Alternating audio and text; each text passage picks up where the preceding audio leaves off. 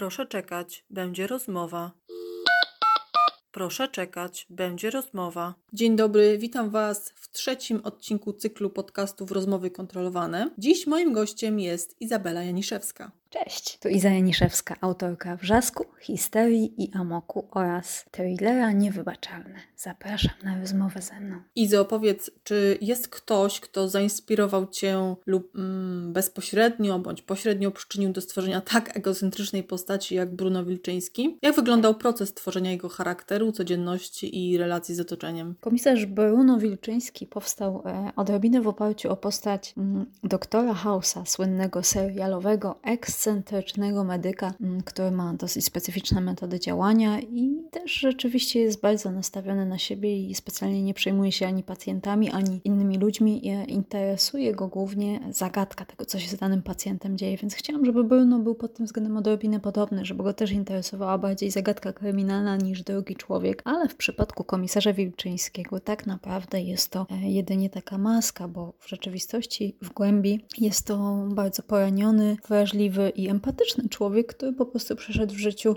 e, wiele trudnych historii i w związku z tym e, stał się takim, jakim się stał i jakim poznajemy go w pierwszej części teologii we wrzasku. Natomiast on e, zmienia się w trakcie trwania całej teologii i myślę, że na końcu jest już zupełnie innym człowiekiem. Ta przemiana, która w nim zachodzi, jest y, bardzo intrygująca i widoczna dla czytelnika. A Larysa pojawiła się równocześnie z Brunonem, a może po nim albo jeszcze przed? Dziennikarka Larysa Luboń przyszła do mnie w takim momencie, kiedy, mm, kiedy pracowałam przy komputerze dosyć długo, był już późny wieczór, byłam zmęczona i właściwie e, nie chciałam już nic pisać. Byłam, byłam jakoś tak zniechęcona i myślałam o tym, żeby w ogóle zrezygnować z pisania tej książki. To było przy wrzasku. Wręcz myślałam o tym, żeby rzucić laptopem o ścianę. Mm, pamiętam, że zamknęłam wtedy oczy i nagle tak jakoś pod powiekami zobaczyłam dziewczynę taką właśnie w trampkach, w jeansach, e, w skórzanej kurtce z plecakiem, która wchodzi do redakcji, siada na podłodze, wyjmuje komputer i zaczyna stukać i pomyślałam, okej, okay, to jest ona właśnie i o niej chcę napisać. No i w ten sposób e, się pojawiła. E, Larysa była pierwsza, ona pierwsza mm, do mnie przyszła i dopiero później niejako do tego duetu dołączył komisarz Bruno Wilczyński, który miał być trochę takim papierkiem lakmusowym dla Larysy i jej wszystkich życiowych e, słabości. No i myślę, że stał się całkiem niezłym sparring partnerem także na ringu bokserskim.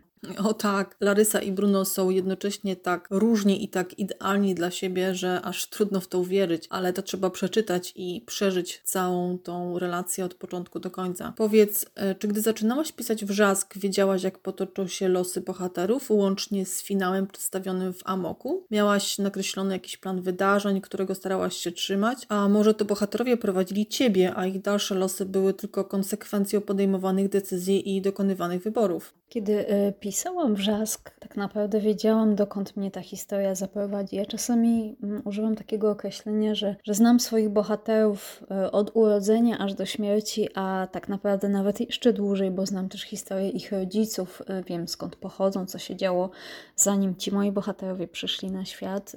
I pisząc trylogię Wrzask, Histeria, Amok, miałam taką wizję, żeby ta cała historia mm, była jakby rozłożona właśnie na trzy części, y, że to nie jest tak, że każda z tych części wyczerpuje tę opowieść, którą ja chciałam przekazać czytelnikom, że mam poczucie, że właśnie dopiero te wszystkie trzy części złączone ze sobą pokazuje te historie Larysy i Brunona i tego, czego oni doświadczają i też myślę, że takiej ich wewnętrznej przemiany, że, że jakby amok nie byłby możliwy bez wrzasku i bez histerii, że to wszystko jest naturalną konsekwencją tego, co się wydarza e, po kolei. Więc rzeczywiście ja wiedziałam, e, dokąd zmierzam, wiedziałam skąd wyruszam i znałam kilka punktów, e, gdzie przystanę po drodze, natomiast nie miałam takiego nakreślonego planu gdzieś, nie wiem, w notesie, czy zarysowanego na ścianach, pouwieszanego.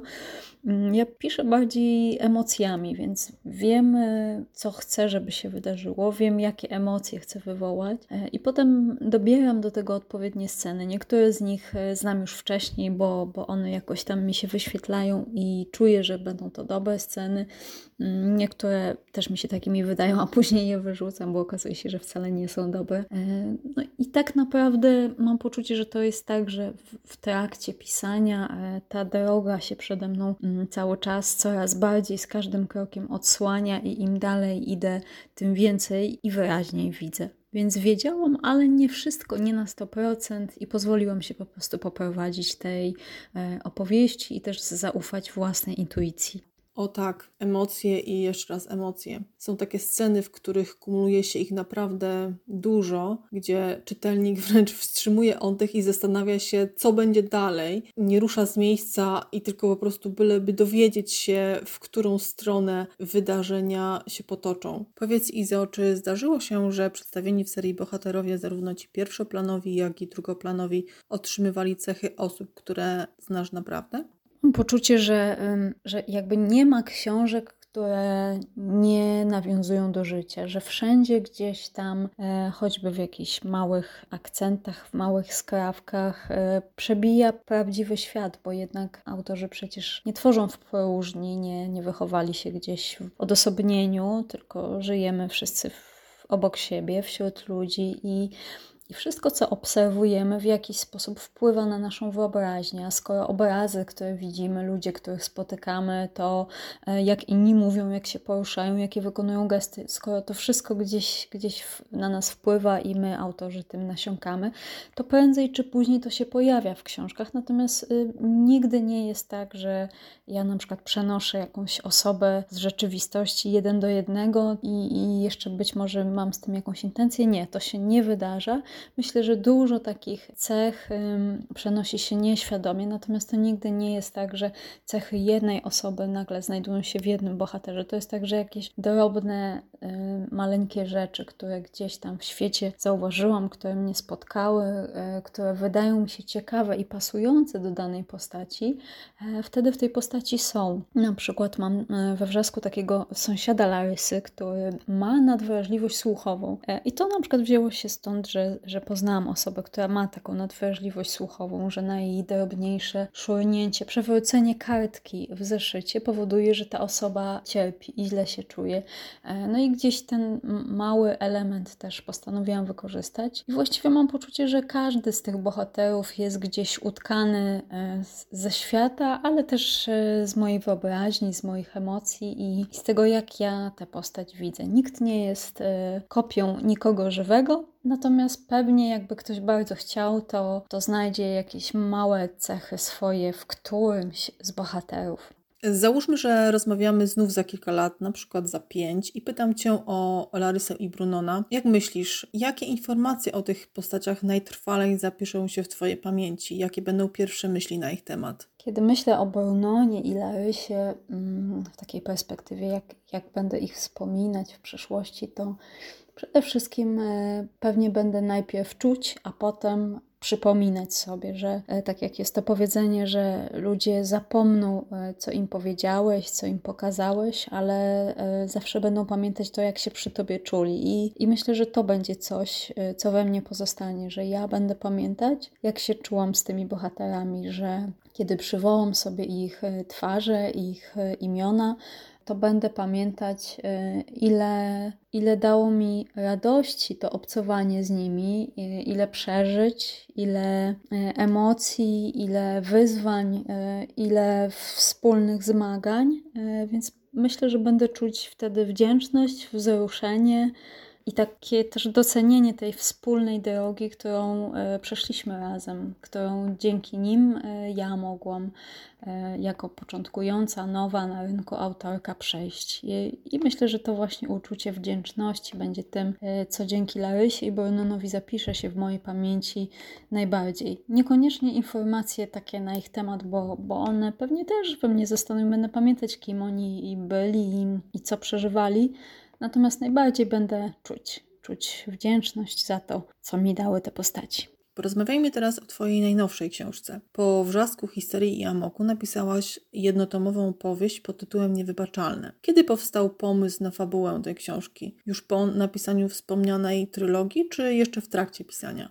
Pomysł y, na niewybaczalne przyszedł y, dopiero po napisaniu Amoku, ale to wynika też z tego, że ja kiedy pracuję nad jedną książką, to wtedy nie myślę o, o dziesięciu innych, ani o nawet o dwóch innych, ani nawet o jednej innej, ponieważ jak jestem skupiona na pracy nad jednym projektem, to całkowicie wsiąkam w ten projekt, y, jestem w tym świecie i, i wtedy nie potrafię być jeszcze w kolejnym innym. Wystarczy już, że jestem w świecie realnym i w świecie książki, to i tak jest już dosyć duże rozdwojenie.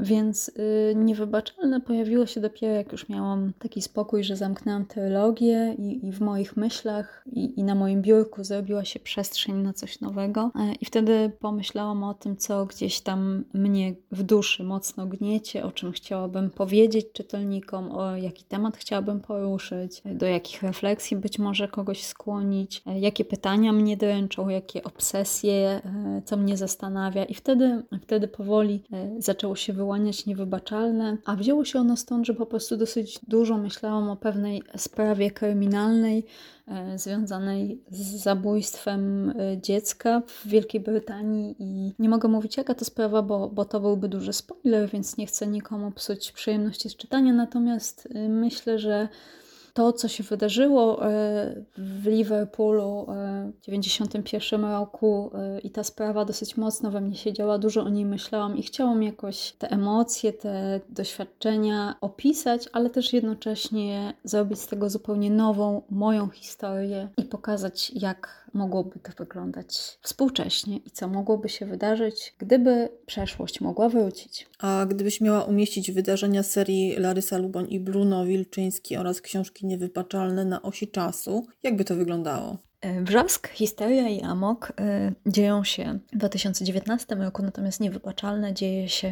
w dwóch perspektywach czasowych, w 2015 i w 1990 roku, więc śmieję się, że te wszystkie moje książki dzieją się w czasach przedpandemicznych, ponieważ jakoś nie wyobrażam sobie pisania o maseczkach, o dezynfekcji rąk, o ograniczeniu ilości w sklepach. Być może przyjdzie E, taki moment, że będę musiała się z tym zmierzyć, bo, e, bo nie wiem, czy te wszystkie moje książki będą mogły się dziać e, najpóźniej w 2019 roku, chyba że w końcu rzeczywiście pandemia odejdzie, to wtedy będę mogła już pisać książki, które się dzieją na przykład od 2023 roku. Życzmy sobie tego. Natomiast na razie unikam tych pandemicznych tematów, więc wszystko dzieje się w moich książkach w czasach, gdy pandemii jeszcze nie było. No i mam nadzieję, że doczekamy tych czasów, kiedy jej już nie będzie będzie i kiedy będzie można pisać znów współczesne książki. A jeżeli nie, no to pewnie będę musiała się z tym tematem zmierzyć, sięgnąć po maseczki, po dezynfekcję i, i opisać to wszystko w książce. Skupmy się przez chwilę na Larysie Luboń. Jest ona dziennikarką śledczą, bardzo młodą, ale niezwykle wiarygodną i doskonałą w swym fachu, choć momentami bardzo impulsywną. Sama jesteś dziennikarką i ciekawi mnie, jaki wpływ na tą bohaterkę miało Twoje doświadczenie zawodowe.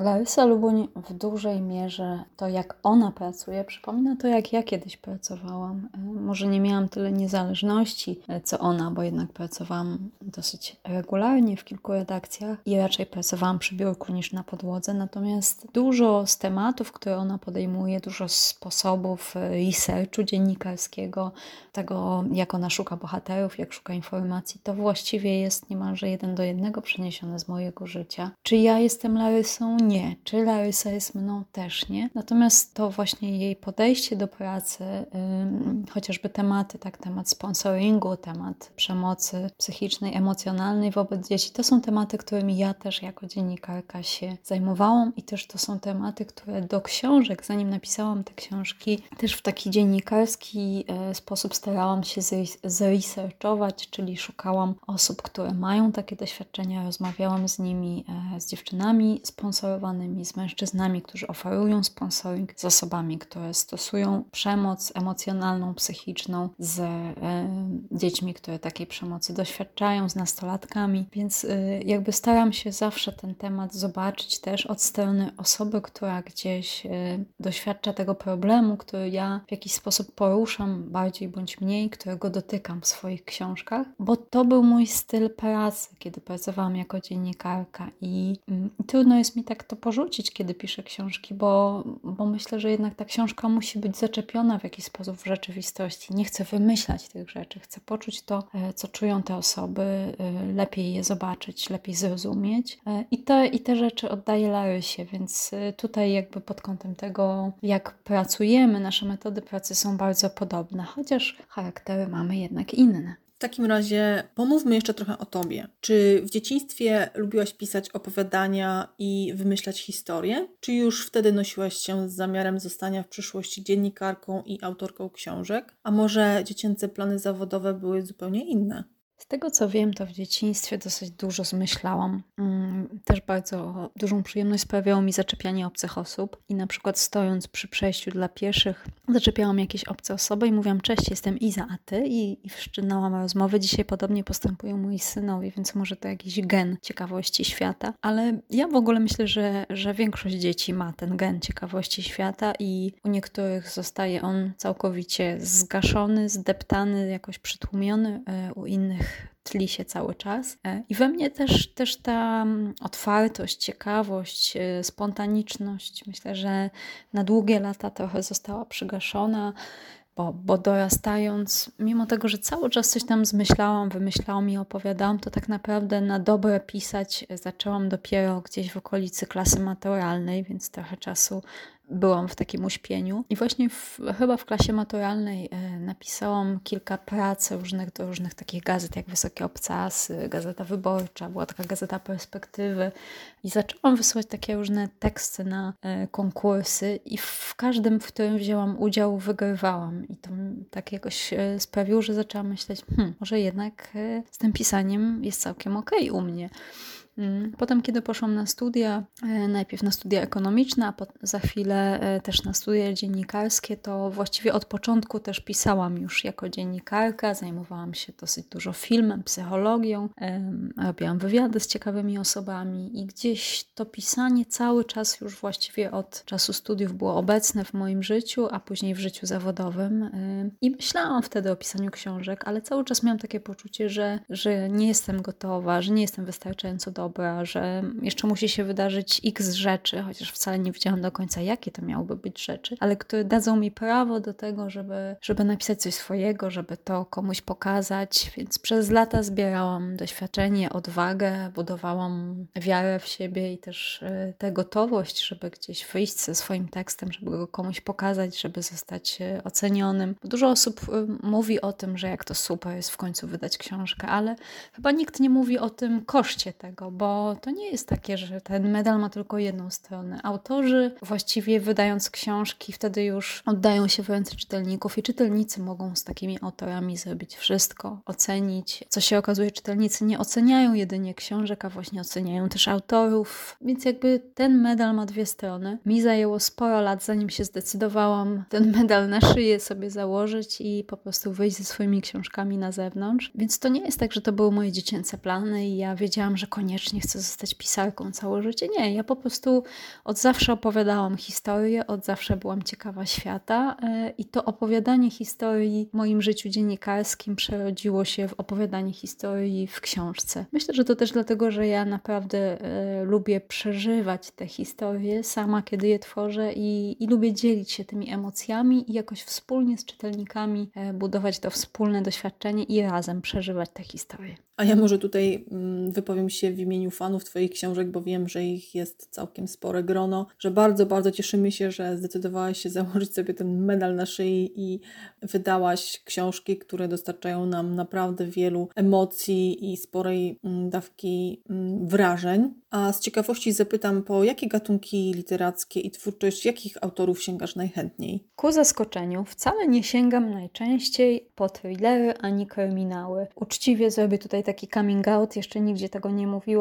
Jestem ostatnio zmęczona czytaniem kryminałów, thrillerów. Z jednej strony mam poczucie, że, że naprawdę już prawie wszystko, mówię prawie, bo oczywiście nie wszystko, ale że prawie wszystko już widziałam. E, niemal zawsze jestem w stanie po jakiejś jednej trzeciej książki domyślić się rozwiązania. Coraz więcej niestety, nie mówię, że ja jestem tu jakimś chlubnym wyjątkiem, ale mam poczucie, że coraz więcej jest, jest książek na rynku, których jakość spada, które są po prostu zrobione wręcz po to, żeby było tam cały czas napięcie, akcja, a język bywa w książkach ubogi, bywa uboga fabuła, bywa ubogie jakieś głębsze przesłanie, jakieś tło społeczne, więc jakoś tak mam poczucie, że im więcej wydaje się kryminałów, im szybciej są one pisane, tym e, gorzej to wpływa na jakość tych książek i tym bardziej nie chce mi się ich niekiedy czytać. Więc ja ukojenie odnajduję w e, literaturze pięknej, w reportażu e, i to są ostatnio takie gatunki, które czytuję. Mam, mam teraz taką fazę na mm, książki Jakuba Małeckiego z literatury pięknej. Przeczytałam Dygot, który totalnie mną wstrząsnął i, e, i spowodował, że po prostu wybrałam się do biblioteki i poprosiłam o więcej książek tego autora. Mm, w reportażu też zawsze znajduję jakieś inspiracje e, do tego, żeby inaczej pisać, żeby używać innych zdań, innych metafor, ale też do tego, żeby właśnie budzić, e, budzić te emocje, żeby dotykać prawdziwych zdarzeń, takich, które rzeczywiście jakoś szarpią człowieka od środka. Więc w reportażu czytam ostatnio Jacka Hołuba dosyć dużo Pawła Piotreszkę lubię. No to, to są takie rzeczy, które w tym momencie u mnie leżą e, na stoliku nocnym i e, cieszę się oczywiście, że są nowe kryminały e, nowych autorów i one mm, niekiedy są inne, są świeże i mają w sobie coś wyjątkowego, natomiast nie, nie ma ich tak wielu. Mam wrażenie, że jest jakiś teraz szalony czas i pogoń za ilością, nie do końca za jakością i bardzo bym chciała, żebyśmy wrócili do jakości i darowali sobie z tą ilością. Ja również polecam Dygot Jakuba Małeckiego. Jest to naprawdę doskonała książka, którą warto znać i przeczytać czy wysłuchać, bo ja akurat słuchałam audiobooka. Świetna, po prostu genialna pod każdym względem. Powiedz Izo, gdybyś musiała w przyszłości wybrać inny gatunek niż thriller, kryminał dla swojej książki, co byś wybrała? Byłaby to literatura obyczajowa, młodzieżowa, fantastyka, a może groza w stylu horroru? Gdybym miała w przyszłości napisać coś zupełnie innego, to być może byłaby to właśnie literatura piękna, może reportaż. Nie wyobrażam e, sobie do końca siebie w, jakimś horrorze, bo, bo chyba bym się sama bała pisząc, albo bałabym się zasypiać, jak już bym napisała. Fantastyka jest mi totalnie obca i e, podziwiam, podziwiam autorów e, fantastyki. Wiem, że ten gatunek ma wielu swoich czytelników, no ale niestety nie. Z młodzieżową literaturą myślę, że też miałabym problem, bo mm, trzeba myślę, że bardzo dobrze rozumieć młodzież współczesną młodzież, bo, bo młodzież moja sprzed dwudziestu paru lat e, to już jest coś zupełnie innego niż młodzież dzisiejsza, więc mam poczucie, że naprawdę trzeba by zrobić porządny research i niemalże e, wejść w środowisko młodzieży, żeby móc e, cokolwiek mądrego napisać i poczuć, poczuć tych młodych, współczesnych ludzi. Literatura obyczajowa według mnie jest też bardzo trudna, że bardzo trudno jest napisać dobrą książkę w literaturze obyczajowej więc chylę czoła przed tymi, którzy rzeczywiście odnajdują się w tym gatunku. Myślę jeszcze o literaturze dziecięcej, dlatego że mam dwóch synów w wieku przedszkolnym i wczesnoszkolnym i e, dosyć często rozmawiamy sobie, tak fantazjujemy o różnych historiach i czasem chłopaki mnie namawiają na pisanie książek dla dzieci. E, wiem, że niektórzy autorzy kryminałów, e, chociażby Magda Stachula, e, wiem, że niektórzy autorzy piszą właśnie książki dla dzieci, więc może kiedyś coś, chociaż to na razie są tylko takie fantazje i, i wygłupy podczas naszych wspólnych zabaw. Więc jeżeli już, to myślę, że w kierunku literatury pięknej i reportażu, bo, bo gdzieś te oba gatunki są mi bliskie. O, to brzmi bardzo intrygująco, więc czekam na kolejne tytuły. Jednak wracając do teraźniejszości. Twój debiut został bardzo dobrze przyjęty przez czytelników. Nawiasem mówiąc, ja w ogóle nie wierzyłam, że to jest debiut i nawet napisałam do ciebie wiadomość z pytaniem i potwierdziłaś mi, że to faktycznie jest debiut i byłam naprawdę pod wielkim wrażeniem. Twoja twórczość zyskała wielu fanów, co mnie w ogóle nie dziwi. Ale czy coś pozytywnie lub negatywnie cię zaskoczyło w recenzjach i reakcjach czytelników na twoje książki? Ja mam poczucie, że, że tak naprawdę ja cały czas jestem debiutantką i, i nie uważam się za kogoś, kto już osiągnął jakiś wielki sukces. Oczywiście doceniam wszystkie pozytywne zdarzenia na tej mojej drodze, ale ewidentnie wiem, czuję i, i mam w sobie tę pokorę. Ja cały czas jestem w drodze, Cza, cały czas się wielu rzeczy uczę, cały czas poznaję siebie, ten rynek, jakby swój stosunek do pisania, e, to co ja chcę z tym pisaniem zrobić, jaką to ma wartość w moim życiu.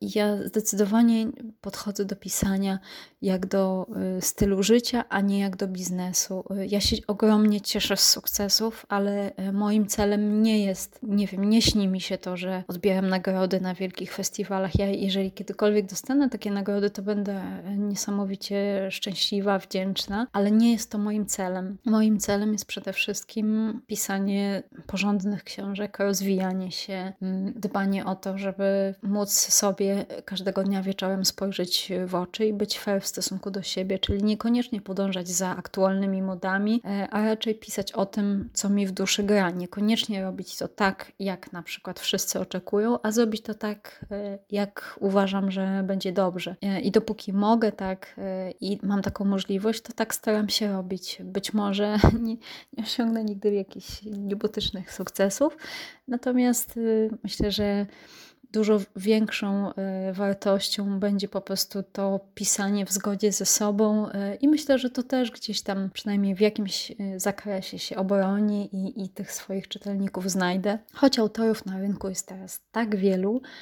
że, że mam poczucie, że właściwie codziennie ukazuje się jakieś nowe nazwisko więc to też różnie może być z tymi czytelnikami, bo czytelnicy przecież też nie mają jakiejś, nie wiem, nie wie, nieskończonych ilości czasu, żeby czytać te wszystkie książki, których jest tak dużo, że nawet ja nie nadążam z rejestrowaniem tytułów tych książek. W recenzjach raczej nie ma rzeczy, które by mnie jakoś super zaskakiwały, raczej e, zaskakuje mnie to, że pojawia się też dużo recenzji e, takich skopiowanych z innych recenzji, i to jest coś, co mnie, co mnie trochę smuci, nad czym ubolewam, bo widzę, że są po prostu takie konta, na przykład na Instagramie, osób, których mam poczucie, no tak mi się wydaje, bo nigdy jakby nie zapytałam wprost, ale że są osoby, które nie czytają tych książek i po prostu przeklejają tylko jakieś kawałki opisów od innych osób, więc to są rzeczy, które mnie zaskakują zaskakują i zasmucają, bo myślę sobie, że lepiej już wtedy w ogóle nie pisać takiej recenzji, jak ma być ona y, recenzją przekopiowaną z innego miejsca i,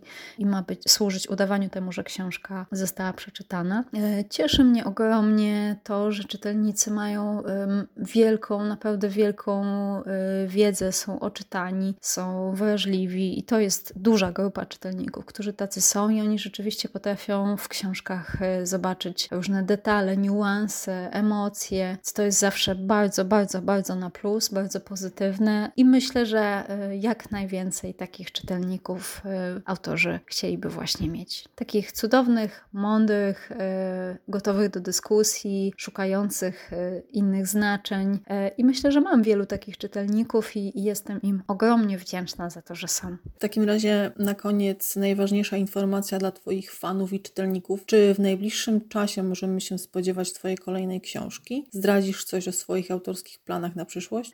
Moja następna książka jest w, na etapie redakcji, więc e, ukaże się w tym roku na pewno. Myślę, że, że mniej więcej w połowie roku. Być może będzie to jedna z dwóch książek w tym roku, być może tylko jedna. Tego jeszcze nie wiem, ponieważ nigdy do końca nie wiadomo, jak, jak to pisanie się ułoży. Nasza rzeczywistość w ostatnich e, dniach jest tak zmienna, tak różnorodna i, i tak zaskakująca niestety w ten przykry sposób, że właściwie nie wiadomo, co się wydarzy za miesiąc, y, a nie mówiąc już o tym, co za pół roku. Więc mam nadzieję, że w tym roku czytelnicy będą mogli przeczytać dwie moje książki. No i mam nadzieję, że one w jakiś sposób będą też nowe, świeże i, i, inne od tego, co było wcześniej, ale też z jakimś moim znakiem rozpoznawczym, y, którym jest pewnie mm, określony sposób pisania, ale też jakaś ta moja chęć właśnie, żeby mm, pokazać coś więcej niż tylko ciekawą akcję, żeby dotknąć czegoś ważnego. I czasem mi się to oczywiście udaje lepiej, czasem gorzej. Natomiast będę starała się, żeby w książkach, które daję rzeczywiście e, zawsze zawsze było gdzieś ukryte coś, co może komuś się w życiu przyda i pobudzi do jakichś ciekawych myśli. A zatem będzie na pewno jeden thriller, a co będzie później, to się okaże. O, i to jest bardzo dobra informacja. Trzymam rękę na pulsie i mam nadzieję, że już niebawem pojawi się Twoja kolejna książka. Będę obserwowała zapowiedzi oraz y, nowości wydawnictwa. Tymczasem bardzo dziękuję Ci za rozmowę oraz za to, że zgodziłaś się opowiedzieć nam troszkę o sobie oraz o swoich książkach. Dziękuję, że spędziliście Państwo tę chwilę z nami. Zapraszam do czytania książek moich, a także kolegów i koleżanek po piórze, bo czytać zawsze warto. Iza Janiszewska. Jeżeli nie słyszeliście nigdy o książkach Izabeli Janiszewskiej, to zapraszam do wysłuchania jednego z wcześniejszych podcastów. Opowiadam Wam o serii Larysa Luboń i Bruno Wilczyński. Pamiętajcie, że tylko czytając legalnie wspieracie twórczość swoich ulubionych autorów. Pozdrawiam serdecznie i do usłyszenia niebawem. Dobry Bóg, podcast, w którym usłyszycie rozmowy z autorami dobrych książek. Rozmawiała Magdalena Makowiec.